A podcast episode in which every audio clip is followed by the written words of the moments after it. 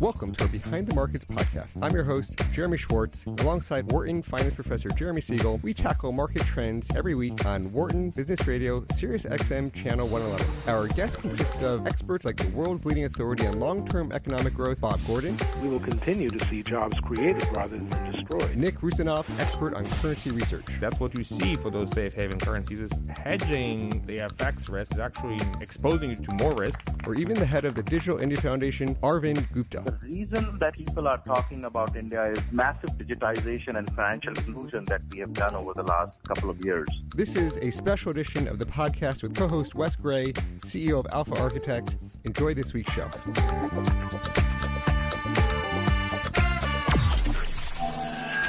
Welcome to Behind the Markets here in Business Radio, powered by the Wharton School.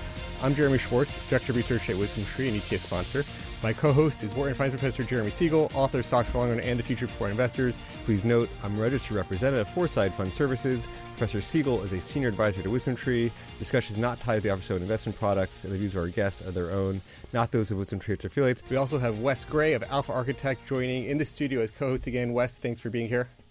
Appreciate you having me. We're going to have a great show. We've got two guests live in the studio. We're going to talk a lot about fintech, technology, analytics, how you look at portfolios, and really some, some interesting guests who have joined us here in our studio. We are doing a taping this week, uh, as we're not going to be live tomorrow. We have Professor Siegel for just a quick commentary as of Thursday afternoon. Professor, interesting week in the markets. Um, we've got some trade war rhetoric. We've got you know Trump talking. The the currencies are, are moving a lot. We've got the ECB commenting today. Any thoughts on on what's been happening? Yeah, and you got it there. I mean, the currency moves are. Uh, it's very unusual for Treasury Secretary to make a comment. We like a weaker dollar, and that really did roil uh, markets. And um, you know, uh, we we just had the word Trump said, "No, I like a strong dollar," and so now now the dollar pushed back just in uh, the last uh, uh, few minutes um, uh, there, and and that does move market. I mean, the perception is that a weaker dollar.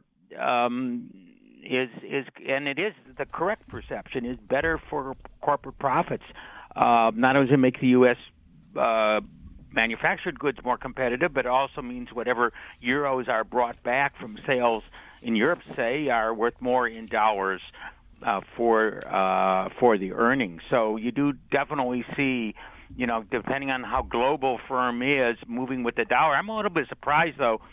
We'll, we'll see whether the weakness uh, does continue. I've I have made the claim that I I myself don't see the dollar as being extremely weak this year. I think it's pretty fairly priced. I don't have strong views right now on whether the dollar is going up or down. I do know that earnings are still coming in. I mean, we we haven't had, uh, you know, we're not up to half yet, but uh, we, we're getting very good earnings here for the fourth quarter. We're getting a lot of charges, of course, as a result of the new tax law. Um, uh, but uh, the operating earnings are coming in good. The momentum players are still, you know, in in these uh, stocks, and um, uh, at this point, we don't have any meaningful rotation uh, going on. Yeah, uh, we've got the GDP report tomorrow. It's I know it's gonna be some. You know, we're commenting ahead of the report. Any Yeah. sense of what you're looking for as Yeah. people reflect on what the numbers are they've seen after? Yeah, we're going to get that. So it's it's interesting, um, and and that is going to be important. And by the time this is broadcast, people will know. It comes out at eight thirty in the morning. Um, I think it will have political impact if it's three percent or higher, because that will be three consecutive quarters, and and Trump can definitely make a big deal about that because uh, there was a lot of disbelief that he could turn in a three percent growth economy. Uh, that would be the third consecutive quarter. Now, the the the forecasters that I follow, they're they're pretty close to three. Although the one that that I follow the closest says 2.8, so may not just uh, make it, and also is only calling for about two and a half this first quarter. So, uh, you know, we have to see whether if if we do get to three percent, uh, most of, of the forecasters I'm, I'm I'm looking at are not saying that they think it's sustainable throughout all of uh, 2018. But uh, I think there's going to be some uh, political impact. Uh, I know the Trump administration is really hoping we can uh, climb over three percent uh, for the fourth quarter. Very good. And maybe one final question: Have you, are you making anything of the breakout in commodity indexes that you're seeing? I, have I've noticed they've been really rallying, and, Yeah. and certainly the, the even the shape of the curve has changed. You've seen, you know, before you're paying these big contango, and you had to pay a big premium, and now you're getting some backwardation in some of them, um, like oil, which is which is the, the big one. But Right, any any well, I think? I think a lot of it is is what's going on with the dollar. Don't forget, commodities are internationally traded. If the dollar is weak, you're going to see dollar prices uh, generally rise. Um, uh, and and I mean, we the big surge in oil. I mean, you know, uh, with uh, uh, uh, WTI approaching 66, Brent over 70. I mean, who thought these? uh, were possible, and obviously anything connected with oil is is showing a lot of bids here. After you know they lagged a lot beforehand, but if you know obviously weak dollar will be uh, good for commodities. A, oh, a strong economy. We've talked about the fact, you know, pushing if we push below four percent, which we might in the first couple months of uh, this year uh, you know that's going to tighten the labor market, uh, maybe give us a little bit of a, a pressure there. So I think people are taking a second look at commodities, um, and and and rightful so, given how strong the global economy is.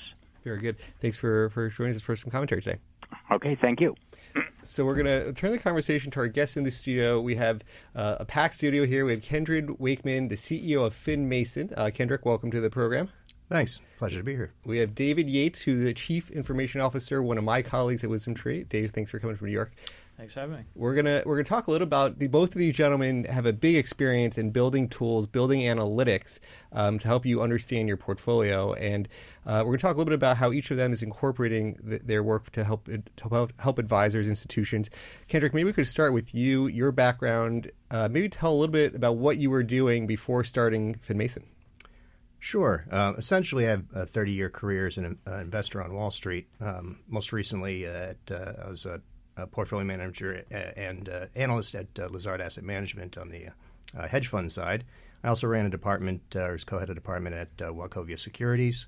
And uh, before that, I was the director of research at uh, what was at the time the, the world's largest equity linked research boutique. So you uh, retired in, in 2012, is that right? That's correct, yeah. And then now you're at CEO of FinMason. So what made you go out of retirement and, and come back into to fintech? There there are many days, quite frankly, I ask myself the same thing. Uh, so during my career, uh, I was always a kind of a quantamental investor, so trying to marry um, fundamentals and quantitative analysis. And when I first started back in the uh, 80s, uh, if you wanted a quantitative investment system, you had to build it yourself. Uh, so I just started building systems to support my own uh, investment activity, uh, and I just never stopped. Uh, so I, you know, at, at other firms at Wachovia and, and uh, Lazard was either integrating or building systems uh, to support investment activity, risk management, um, trade ident- identification, and valuation. Uh, you know what? But at some of these firms, um, I never really got to build the system I wanted to. Uh, largely because there are some technology limitations at, at established firms where the technology platform was maybe built in the 80s or 90s with, with older technology and, and older data structures.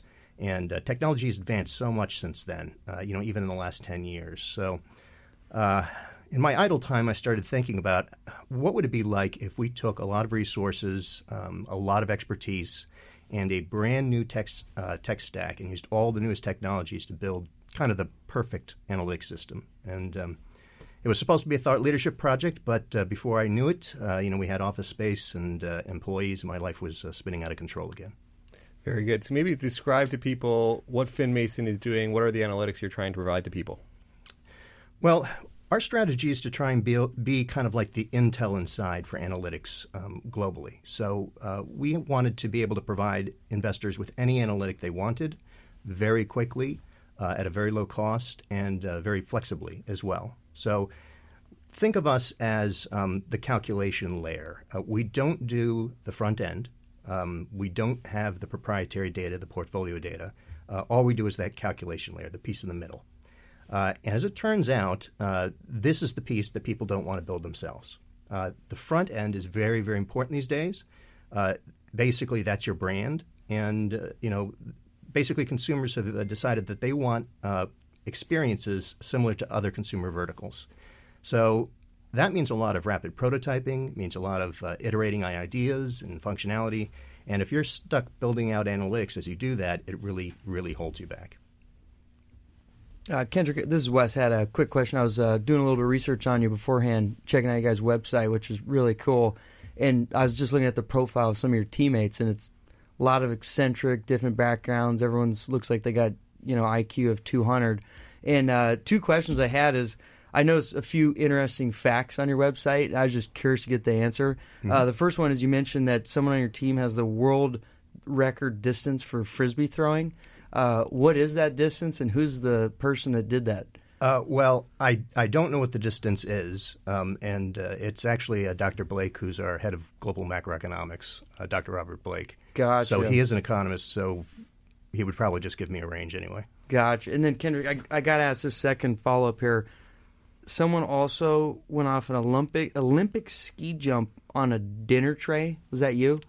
That was me. Yes. Okay. Good. That's we have uh, at Dartmouth College. There's a uh, Olympic ski jump, and uh, there was an evening where we decided we'd go off on a dinner tray. Yes. Very nice. That's a unique experience. We didn't have skis, I should point out. Okay. Now, now, do these sort of eccentric activities kind of improve the the quantitative capabilities around the shop, or is that just how you recruit talent these days, or what, what's the what's the story with the the quirky backgrounds you guys have?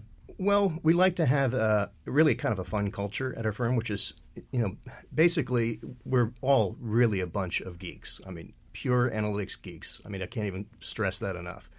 Um, and sometimes, you know, putting in these levity items, uh, you know, help with morale around the office. It's actually been a pretty good recruiting tool. People always mention it when they come in to interview. Uh, and honestly, I don't know why we did it other than that, except. Um, and you we, picked up on OS. Yeah. No, I, I, mean, I'm sure it's a lot different than what it was like at Lazard. Uh, Very much so. and I have to say that all kind of came about because somebody found a widget in WordPress that would rotate text across a, a thing. So that's the origin of that. So, so, you mentioned you're not building front end; you're building analytics. So maybe talk about the types of analytics that you think you know. What can investors who who partner with you come to get, you know get the insights and, and what are the key insights you're trying to provide people that might differentiate you from somebody else? Well, essentially, we try and give people whatever analytics they want. If somebody comes in and says, uh, part of our uh, our value proposition is flexibility. If somebody comes in and says, I want to look at a particular factor this way or set of factors, I want a new set of factors. Um, if I don't think it's the right thing or a team doesn't think it's the right thing, we'll try and spend a little time talking out of it. But quite honestly, at the end of the day, that's what you're getting. Um, we have architected our system to add analytics very quickly. If you come to us with a new analytic, we can probably have it in full production within 48 hours, including testing. Uh, and that's just the, the, pleasure of having a modern tech stack and architecting it for that specific spec. We, spe- we knew we would have to add a lot of analytics. We have 700 now. We'll probably have 1,400 in the next uh, three months or so. Um, and look, you go around to 10 different um, risk managers or portfolio managers or investors, whoever, and say, what is the one way to look at the market? You're probably going to get 26 to 50 answers. Everybody wants a different analytic depending on what the mood is and what they're trying to do, who they are, what they're investing in. And we knew we had to be flexible to provide all that. Now, one of the things, you know, we're getting sort of late stage in this market cycle. A lot of people say markets are expensive how do you look at that question? Like, what are the key insights that sort of FinMason's trying to provide to people in sort of looking at where the markets are today and what implications that has for people? Um, well, we, we don't time the markets. I mean, in my 30 year career, I never timed the market. Well, that's not true. For the first two years, I did, but for the, the next 28, I did not. So it's like one of those. You learned the lesson. Yeah, yeah, exactly. That's just like they say: if you try and carry a cat home by its tail, you learn a lesson you can't learn in any other way. So um, I would say that kind of a hotter hot, one of our hotter sellers in this uh, higher valuation environment is um, is uh, stress tests. Uh, you know, specifically something around a uh, crash 2008. Um, we actually did a, and I think it's an important stat for people to know. I, I think investors should know that, not to scare them out of the market, um, but to frame the conversation correctly. And uh, if you know what that number is or have an idea about what that number is, when it actually happens, it, it, it will at some time, I'm sure. Um, I think you're more mentally prepared for that. It's not going to be a shock factor. Um, also, if you've had a conversation with your advisor about it, you know you're, you're going to be less inclined to say, "Oh, my, I got tricked into the wrong portfolio," or, or the market's broken, or you know it's all going to zero, or whatever it happens to be. Um, so, Uh, we did a, we did actually a survey uh, last year, um, about 500 uh, investors with advisor uh, with advisors, and only about a quarter of them were told how much they could expect to lose if the market were to crash again. And um, out of those people, uh, you know, 62% were actually underestimating how much they could lose based on their asset allocation, not their exact portfolio, just their asset allocation. So I, I think that's kind of a problem. So only 10 to 12 people, maybe 62 times 25. So you're only at like 13%, 8, no, 15% of how many people are actually expecting to, to, to properly calibrate Yeah. what their loss would be. Wes, you do a good job of managing people's expectations on. um, yeah, I mean, our we just always you know set expectations as low as humanly possible, and just tell them how terrible and horrific everything is, in a very non you know quantitative way, which is ironic because all we do is quant stuff. But just to your point about behavioral, you, you want to condition people for pain, so when they get the pain, they don't overreact to it. Um, but some question I had just a follow up on that, maybe just to dig in. So when you mentioned that you're you're looking at portfolio expectations in a drawdown episode, like how, how are you getting those estimates? Are you bootstrapping from empirical data? You model it out, or I mean that that in itself is its own science. I'm I'm curious to know how you go about that. Yeah. So, you know, maybe a, tr- a traditional method would be um, okay, let's take a look what this uh, client owns or what I own, and then let's take a look at what happened back in 2008 with those specific instruments. Um, and that would give you a result. But there's two problems with that. One is that what you own now may not have existed back in 2008. Um, or what you own now existed back in 2008 but was fundamentally different. Either it, even a single uh, security could have had mergers or uh, delevered or whatever it happens to be. Um, and of course, if it's a uh, if it's a fund, it, you know it, it probably could have changed uh, in constituency. Um, an alternative to that is uh, there are two alternatives to that. One is uh, you can substitute uh, something from a peer group for something that doesn't have an adequate history. Uh, the second thing is you could use a factor based approach where you um, break your portfolio down into factors and then see how those factors performed during that event. And, uh, and we kind of like that a little bit better because it gives more insight into what is driving that performance estimate than, uh, than simply a, a historical.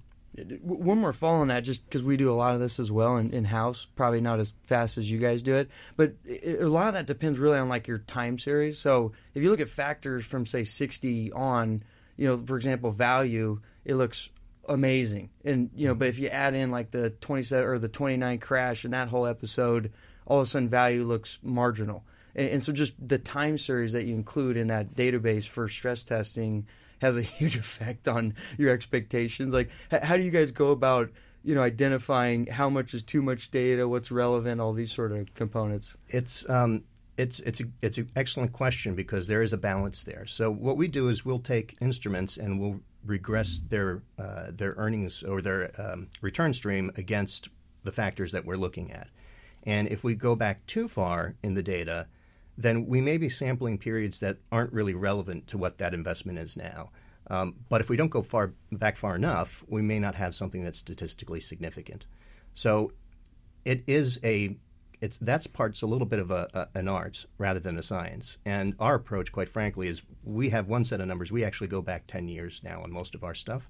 But if a client comes in and says, "No, ten years is not good. I want five, or I want you know seven and a half," again, that's where the flexibility of our system comes in. We can uh, we can put that into production for them. Let me just reintroduce our guests here. We have Kendrick Wakeman, CEO of FinMason, in the studio. David Yates, we haven't turned to. David, you're going to be coming up here. Second Chief Information Officer at WisdomTree. We've got Wes Gray of Alpha Architects. I'm Jeremy Schwartz. Uh, and Kendrick, you're, you're talking about these different factors. We've talked a lot about, you just talked about the financial crisis and stress testing, what your portfolio could be down. Uh, sort of stress testing is one of the big elements of what you do. We talked a little bit um, before, maybe on bonds. Do you, you look at bond returns in bond series? How do you think people should be framing the bond conversation, or how do you think the types of conversations you should have with people about bonds would make sense for, for a client, and you know how the advisor should be talking to clients about that? Um, well, you know, bond math gets very complicated very quickly, so we don't advocate that uh, when you're talking with a retail client. But there are some things that you can uh, walk through, like how would the portfolio look with respect to the bonds if we had another Fed hike scenario like 1994, for example.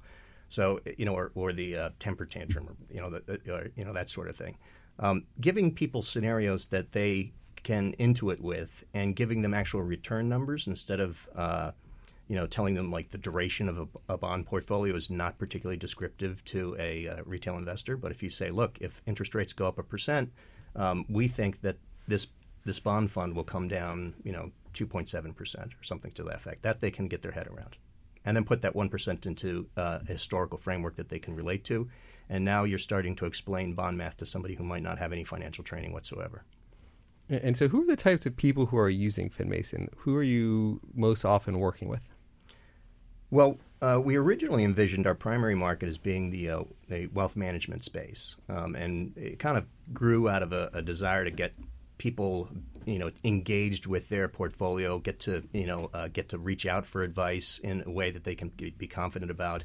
Um, you know, get away from trust-based selling and, and more towards validation-based selling and, and trust building. Uh, and that was really our first target market, um, and and we've we've had a lot of penetration there and a lot of success there. But we've kind of been surprised by other markets that have also come in the institutional asset management market. Uh, we're seeing a lot of demand there, specifically for uh, performance attribution. Uh, I think they're all under pressure right now, as a lot of people in the investment vertical are, to uh, save money.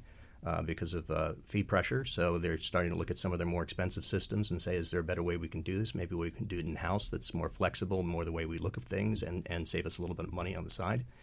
Uh, we, we've got some interest from the defined uh, benefit pension market, which I never thought we would get as well, being that they're so sophisticated and have so many systems. But again, I think it comes down to flexibility. Um, you know, not every system uh, works exactly the way that an institutional investor wants to look at their portfolio, and a lot of the times these these systems are very inflexible. Uh, we're going to take a very short break. Um, we're going to come back. We're going to continue our conversation with Kendrick Wakeman, CEO of FinMason, David Yates, CIO. We're going to bring you, David, I promise, right after the break of WisdomTree. You got Wes Gray. I'm Jeremy Schwartz, uh, and we'll be back after a short break. Welcome back. This is Behind the Markets in Sirius XM 111. In the studio here, we have David Yates, Chief Information Officer at WisdomTree, Head of our Technology Initiative. We have Kendrick uh, Wakeman of FinMason, Wes Gray of Alpha Architect. I'm Jeremy Schwartz. Uh, David, in the first part of the program, we had an extended conversation with, with Kendrick on what FinMason does, some of the analytics he's providing he is doing a lot of the back end portfolio analytics. You are starting to become a user of, of his data. So I want to talk to you about how you started to be the front end and try to think about incorporating some of his, his analytics. But maybe just so our, our listeners have some of your background, sort of talk about how you got into technology, some of your background, maybe where you started your career. You were just telling me about a very interesting story about how you worked at the Bank of England and, and developed some of their technology. Uh, so I got into tech fairly late after college, but I joined the Bank of England, which is obviously the central bank in the UK uh, building technology stuff for economists. Uh, and surprisingly, even back then when we were doing it, they didn't have great analytic models automated uh, to help their economists figure out where inflation expectations and interest rate expectations were in the market. Uh, so one of the projects I worked on fairly early on was building a yield curve uh, analytics tool that would help their economists present to the MPC, as it's called, the Monetary Policy Committee in the UK, who set interest rates, where the market thinks interest rates and inflation expectations will be. Um, and so that was kind of my first foray into doing analytics work uh, with a technology bent to provide visualization and analytics uh, dynamically and quickly versus doing in spreadsheets, which I think how, how they were doing it before. Um, from there, I've spent a couple of years working actually in India. I got outsourced in the reverse way to build some capital markets technology uh, trading platforms for places like the London Stock Exchange. Uh, and then I came over to the US on a whim, really, uh, to do business school, not at Wharton, but MIT, uh, which is obviously a far better school. Um, decent backup school to us. Yeah, dec- it's a backup yeah, school. It's a backup. It's a backup. Uh, and just never left. Uh, after MIT, obviously, I was very interested in technology. There's a good uh, finance program there as well. But I joined McKinsey doing uh, technology consulting primarily for insurance companies and asset managers, where we focused a lot on cost savings, as you can imagine, but also on things like advanced analytics, which was just then becoming a real thing that these big companies were starting to think about. Um, and the opportunity came to uh, uh, later on to join WisdomTree, and WisdomTree was really starting to think seriously about digital technology uh, and analytics, and it was a great opportunity to help build some of that capability. Now, now, you probably won't tell us who you were consulting at McKinsey. I know they make you sign a secret uh, non-disclosure agreement, uh, so you won't tell us who exactly worked with. But but what do you say is the state of technology at these big asset managers as you look out as look at inside now being as part of an asset manager how would you say the major asset managers that you consulted with so yeah without offending anyone so in these big asset managers the ones that have been around for a long time they obviously have a, a, a lot of legacy systems to deal with so with that comes obviously a fair bit of stability because they're built to last. These were good systems. Nothing really ever breaks, but it makes it hard to be flexible uh, and start to build the real consumer-facing stuff that consumers expect. That's um, has a great uh, user interface, user experience, and is really flexible as far as the analytics goes and the outputs. Um, so combining all those legacy systems together to give you an output that's good for the consumer, the retail investor, uh, can be quite challenging. So some of those asset managers have struggled with that. Some of them have invested for the future and are starting to do a really nice job with how they manage data. Um, but it's it's not easy. Uh, and I think one of the things we found at WisdomTree was we didn't have too much of a legacy infrastructure uh, around data, such that when we came in and started really focusing on it, we could build something a bit like how Kendrick's uh, described FinMason that is for, a bit more forward thinking. It doesn't have too much baggage. Uh, we're able to move pretty quickly to design stuff that we think is useful to our clients. So maybe highlight one of the sort of flagships. What are you? What, what are you? How are you using FinMason data to provide analytics to people? Yeah, so we partnered with FinMason last year uh, on a tool that we now have on our website called the Digital Portfolio Developer, and really the concept of that was to um, help our clients uh, figure out how to use, in our case, WisdomTree products in a more in an effective way inside a portfolio. But really, what it ended up becoming was a, a portfolio analytics tool that you could use for for any reason, um, for, or didn't didn't need to include WisdomTree product. But we did it in such a way that had a great user interface, a great user experience, uh, and using FinMason's analytics in real time, uh, in a couple of hundred milliseconds, we're able to get the uh, the the user a really stunning result from a user experience perspective, but really quality analytics, which include, include things like the stress testing we were alluding to, uh, that they can't find very many places elsewhere. So that's something that we continue to build on, and has been a real uh, helpful uh, tool to for our clients to use to, to understand how WisdomTree can fit into a portfolio, but also just get some really great analytics on, on their portfolios. Uh, just a quick follow on. Uh, I know you gentlemen have been in the space for you know decades now and, and know kind of the cutting edge frontiers of fintech. Uh, one of the things I've always wondered is you have robos, they're disrupting things. ETFs are arguably a technology that's disrupting the industry. W- where do you guys see the next disruption, or, or what's the next thing out there that asset managers should be aware of? If you have any thoughts on that. Well, the present is pretty exciting. So, um, oh, I agree. Yeah, I mean, I honestly, I think that from from what we're seeing out there, if they haven't done so already, pretty much every advisor in the United States and probably abroad is going to either upgrade their existing systems or buy a new system in, in really the next 18 months. I mean, there are a lot of uh, tailwinds there. The, the the tolerance around the old user experience and uh, you know is just has just vanished. Uh, it's vanished because the millennials are now coming up into the ranks. Um, but even the baby boomers, they don't, you know, they don't want something that looks like it's from the '80s, you know. So, um, I think that's kind of the most exciting thing. But I, I think what is going to the the transformation we're, we're still in the middle of now and working towards is this uh, concept of a single pane of glass for an investor's entire for an advisor's entire day right? Right now um, a lot of people are going and they're they've got four five six systems that they have to access during their day. And uh, you know that generates a lot of login fatigue you know it, it's it's not an efficient process. Um, everything needs to drive and is driving towards one vendor or one experience uh, that the advisor can wake up in the morning, come in, and do their entire workflow in the same sign on, the same experience. Um, this is also important because a one of the big drivers of technology upgrades for advisors is getting more efficient, right? You know, the fees are coming in, so in order to you know, maintain or grow your revenue, you either have to go out and find richer clients, which is probably what you've been doing your whole career, or uh, be able to service more cl- clients uh, more efficiently. Gotcha. And, and, what are the firms that are kind of leading that revolution, that the ability to kind of integrate the aggregation, the you know reporting analytics, the whole ball of wax? Like, is there anyone out there that's on the frontier that you feel, or? Uh, well, I thought it was interesting that um, there's a company called Advisor Engine that uh, just uh, acquired uh, Junxure, which is a, a CRM, mm-hmm. um, and they they kind of have a bunch of the whole pieces together. They don't have the, the trading piece yet, but um, the you know that whole thing is getting very close to a uh, a single pane of glass type of uh, solution.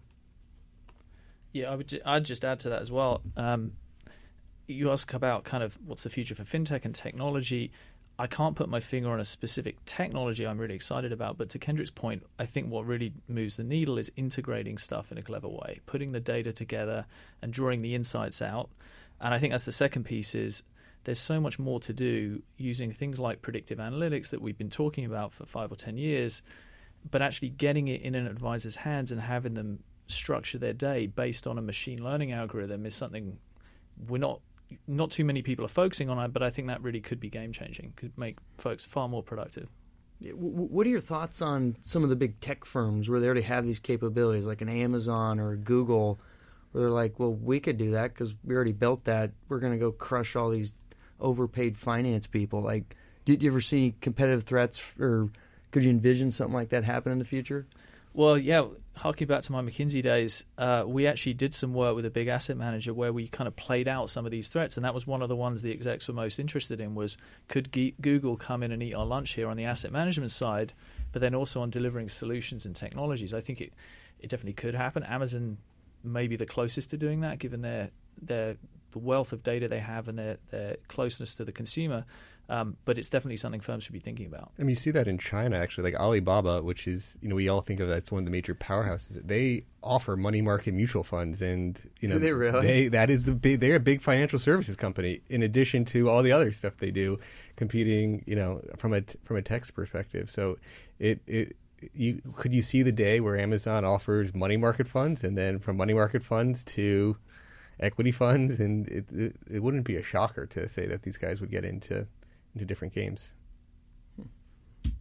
Gotcha. I, I got uh, another follow-on question. Actually, we, we, deal with some fintech folks as well. Uh, a friend of ours works for us at Engine. It's called. This guy named Jin Choi, and I'm a I'm a fintech rookie, but I, I rely on fintech pros for my questions here. And, and one of the ones he had that I actually have had experience with is one of the things that perplexes me even to this day is just how crappy the international fundamental data is on stocks around the globe.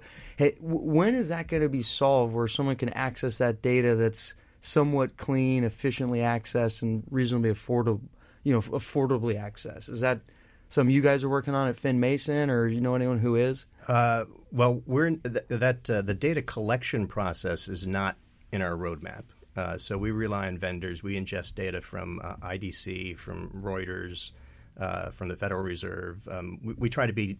We've built a data agnostic platform so that we can take in data from wherever it happens to be. Uh, to launch, uh, there's there's some reasons why these fundamental data points are so inaccurate uh, overseas. Uh, I think I can say that on the radio.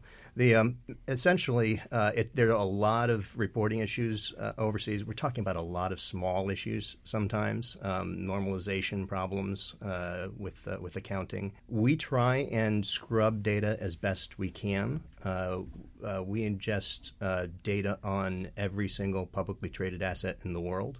and we have a lot of data validation code that we've built that's actually, I would say, probably 70% of our code base is uh, the automatic uh, identification, diagnosis, and repair of uh, data errors and calculation errors. So, uh, obviously, you can't automatically repair everything, but as that code base uh, grows and we apply a lot of uh, artificial intelligence in, into trying to identify things that are wrong or we think might be wrong, and if we can't automatically identify or and correct it, then we have to put it off to our manual uh, data validation group. So it's uh, okay. but and do you cross-reference sources in, as part of that process?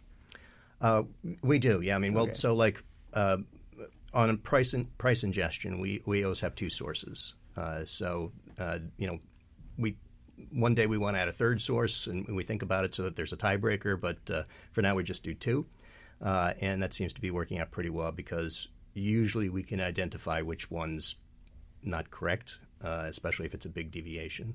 There's there is somebody Wes that um, I'll probably try to have on the show at some point. His uh, firm New Constructs, David Trainer is CEO. I've, I've talked with him a few times. Mm-hmm. They are trying to position themselves as the robo analyst, and they are sort of automating data collection on individual stocks. I, I know their U.S. database is is pretty robust. They have work to do on the international side, but you know I've been been pushing him in, in that direction. But he he's an interesting. They have some interesting stuff at, at New Constructs. Let me just let me just reintroduce our guests here. We have uh, David Yates, Chief Information Officer at WisdomTree, in the studio. Kendrick Wakeman, CEO of FinMason. Wes Gray uh, of Alpha Architect, and, and I'm Jeremy Schwartz here. Um, Dave, any? We talked a little bit about technology. Uh, how you're trying to provide some front end user interfaces to visualize. I mean, like your, your, your specialty starting at the Bank of England was visualizing inflation and interest rates. You're trying to visualize Kendrick's analytics. Um, how would, what are the why is it becoming easier today for you to sort of create this technology stack? What's sort of the ecosystem within technology that's happening to make all these costs come down and, and, and allow it to happen? How are you building this stuff efficiently? Yeah, um, so Kendrick touched on this because because of the way he set up his infrastructure. In Kendrick's case, uh, his APIs are very efficient. So APIs are uh, essentially just ways of exchanging data via the internet, um, and using Kendrick's APIs happens, you know, within a within a heartbeat.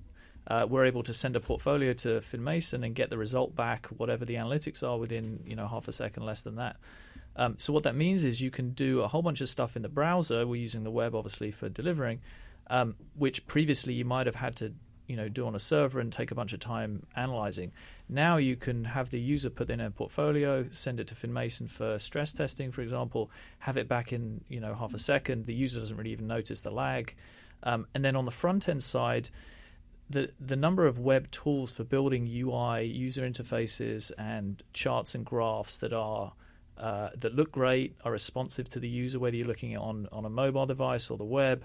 Um, within the last five or six years, that that technology has really become easy to use.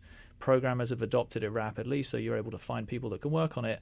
Um, and as long as you have a good design, um, kind of a good design experience and a good design uh, partner to work with, uh, they can really make it look good and simple to use. So we use a lot of different types of visualization in the tools we have online, from just the standard charts and, and things for to the stress testing stuff that we we've been talking about.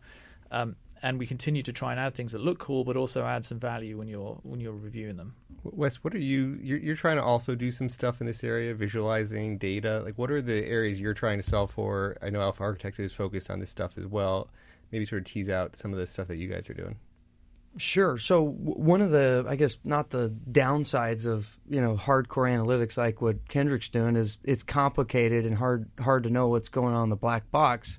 Um, but as we all know, and as being a former professor, picture is a thousand words. So if we can somehow explain what factors are, what you know factor investing is in general with a picture, and you can just look at dots on a map and you can quickly identify, oh, that's a value fund and I just look at a picture. I don't need to look at regression output.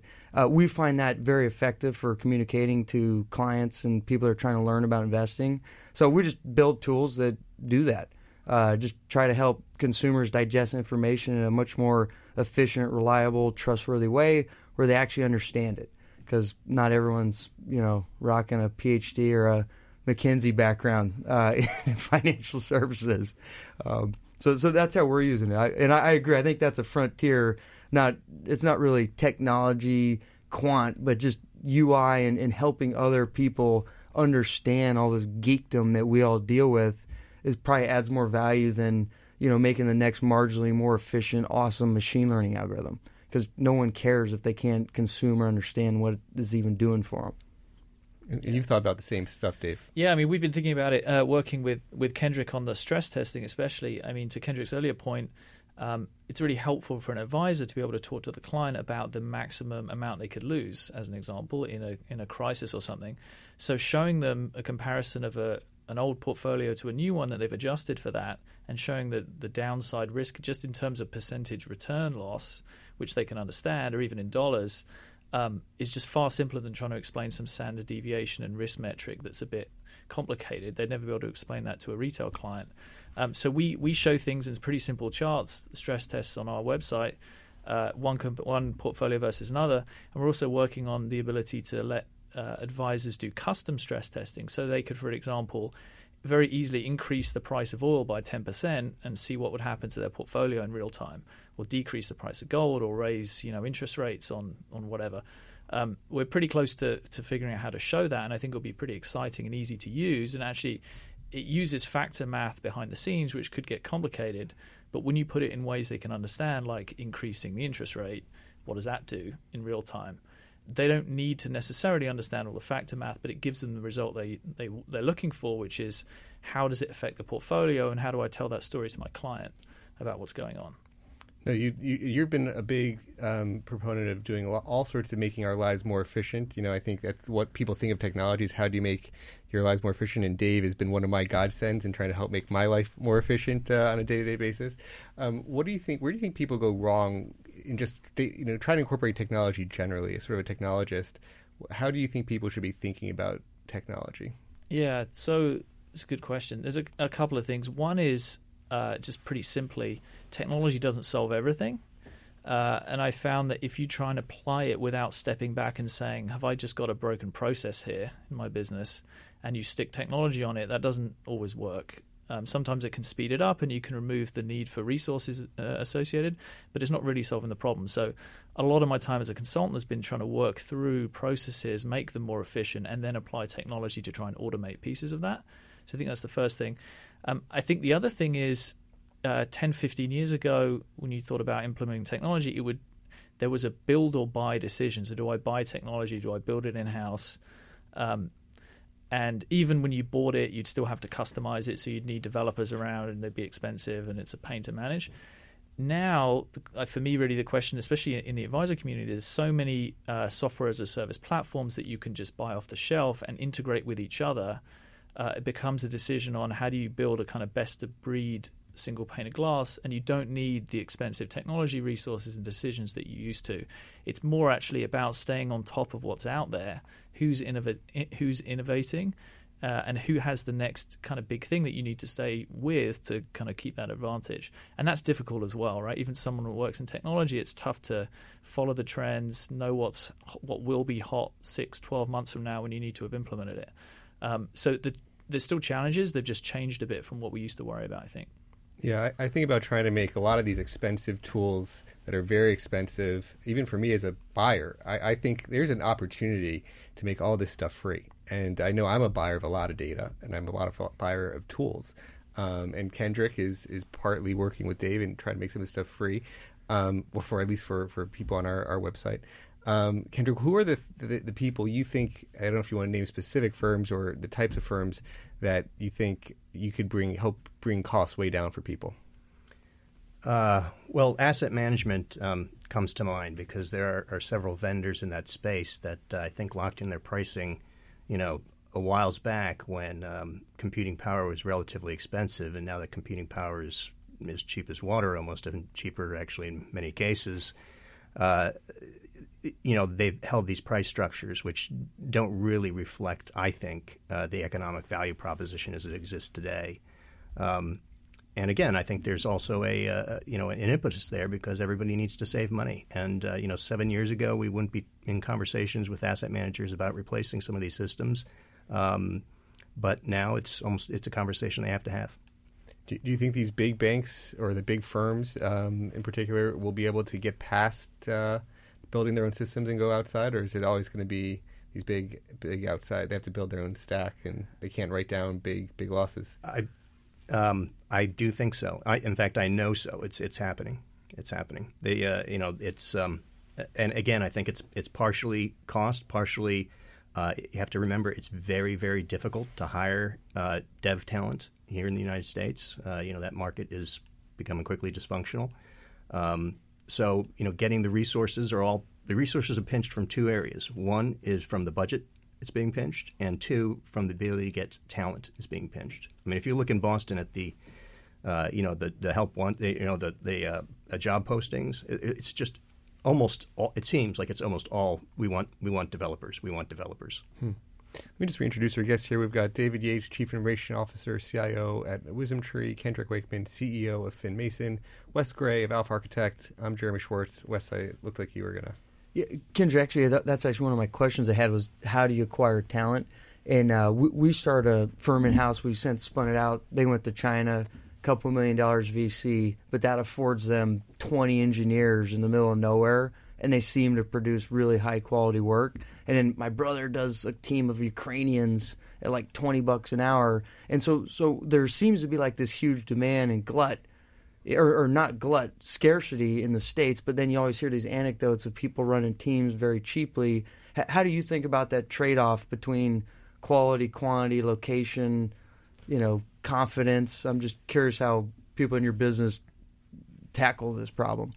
Well, I, I, can tell you how, how we tackle it. I mean, basically, we looked at this problem because we were living this problem. I mean, if uh, you know, if you are, and it's it's not just the cost. Mm-hmm. Um, you know, it, it, if if some kid out of college wants me to pay him one hundred forty thousand dollars and they're mediocre, you know, that's one thing. Um, it's you can't get the A grade talent. You know, you can get it at the CIA, CIO level or the CTO level, but it's the, the line programmers. You cannot get an A grade line programmer. Not if you're FinMason, not if you're Fidelity, not if you're anybody, uh, unless you happen to be Google or Apple or Tesla or all these people. I mean, and Google, I think, is doing their employees' laundry for free now. I mean, it, it's it's a massive recruiting perks. machine. I mean, we're just a you know a, a, a financial uh, analytics company in Boston. I mean, we don't got a shot. So uh, there, there is the cost, but there's also the quality because developing is is more of an art than people understand, I think, in general. Uh, you know, an A grade developer produces something much, much better than a B grade developer. So it's really important to get that A grade talent. Um, it's easier to find that A grade talent overseas. So I think that's one of the reasons why people uh, do a lot of outsourcing. You know, it's not just cost; it's trying to get some people who are better. Um, but I think people, there are two problems that people uh, encounter. I think, or mistakes maybe that they make. Is one, they tend to um, split their dev teams between a U.S. component uh, and then just kind of outsource certain things overseas. Um, and developing is, is kind of a, a, you know it's a team sport. It's, it'd be like trying to divide your rugby team. It, it, it doesn't. It's not as effective. Uh, and the second thing is they tend to hire consultants um, instead of employees. So you, the problem with the consultant model is you're usually hiring a lead consultant, and then they go out and hire consultants you've never even seen or don't even know who they are.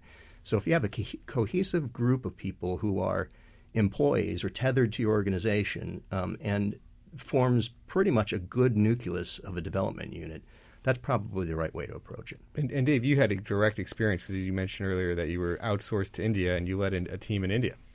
Yeah, I mean, ex- yeah. We you didn't jo- go into that experience. We, well, we would joke about this, but um, even though I was from London, doing a project for London, uh, knew my team in London, uh, the communication issues between India and, and London were just terrible. I mean, I used to have shout, I used to have shouting matches with colleagues back in London just because we didn't understand each other about a particular thing that we were trying to build. Um, so I I sympathise with folks that have to go outsource because there are a number of issues that um, that you have to face. Communication probably being the hardest one, cultural differences and the like.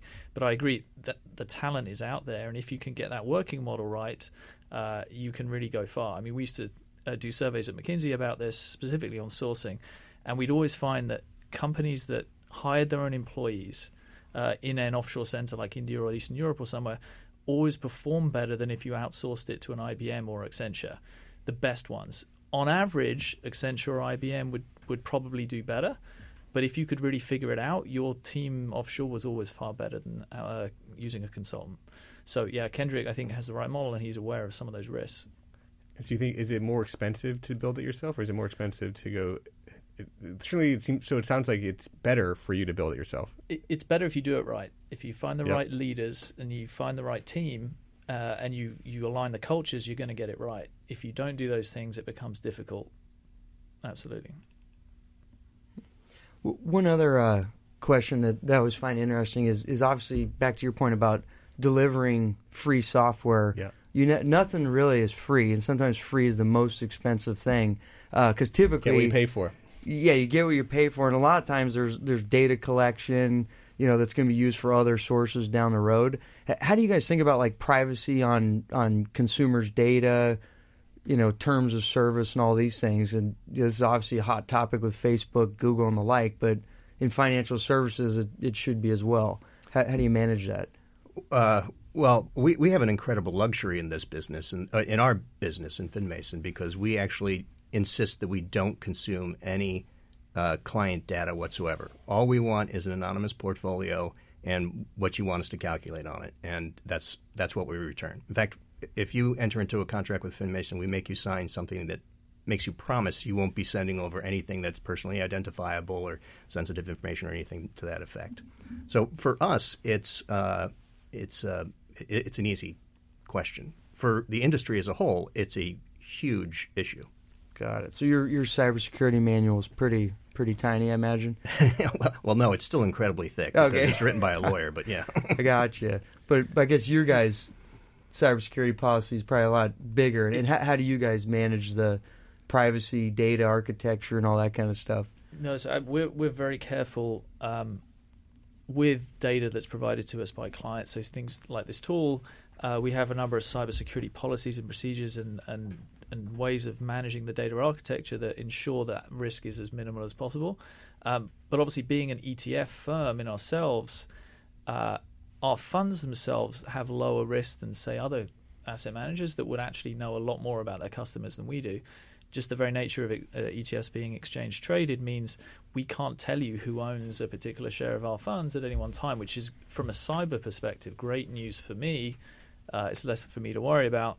Um, from a knowing your customer's perspective, you know, it's it's it's more difficult for us, but that's it. There's kind of both sides of it.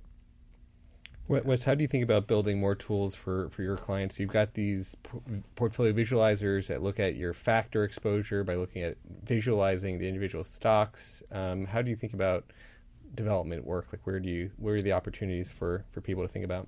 Yeah, I mean, our, our firm mission is empower investors for education, with the idea being is not everyone's a quant geek, but it's very hard to get through all the noise where there's so many funds and so many marketing people with tons of money and budgets, and everyone calls their fund a value fund.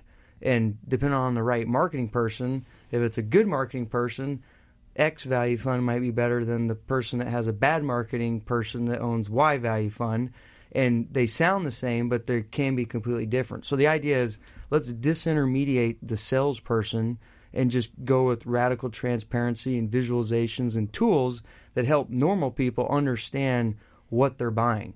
Which so anything we can do or anything we can build to help the consumer basically make better direct decisions without an intermediated salesperson that is presumably going to manipulate them through marketing science and you know Jedi mind tricks. Uh, we just want to minimize that because we want people to make better decisions. Uh, because in general, we we believe our products and what we build at, at our firm are are amiable to those who kind of seek intellectual truth and you know want to go that route. We got about five. We're in our final two minute countdown. Dave, anything we haven't covered? Things that you're focused on technology wise, pro risks. Any anything you want to touch on at the closing part?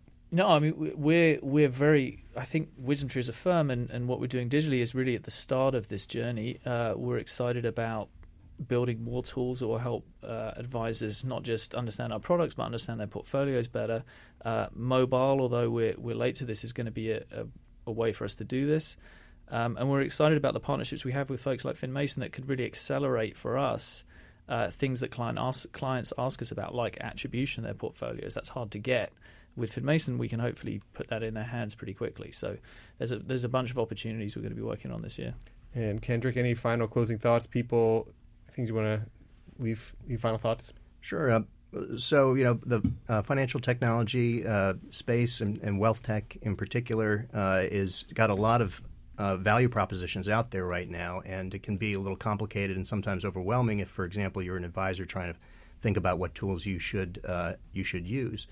Um, but uh, it's it's definitely an exercise worth giving a lot of thought to, and uh, I think if you really peel back the layers, um, you can get something that fits you perfectly. Kendrick and David, thanks for coming down to Philadelphia to our Wharton studio. Not MIT, but good, decent school nonetheless. Almost as good. Thanks to our producer Patty Hall, sound engineer Daniel Bruno. You can listen to us on our Behind the Markets podcast. Wes, thanks for coming in and co-hosting again. As always, it's always fun. Have a great week. We'll talk to you next week.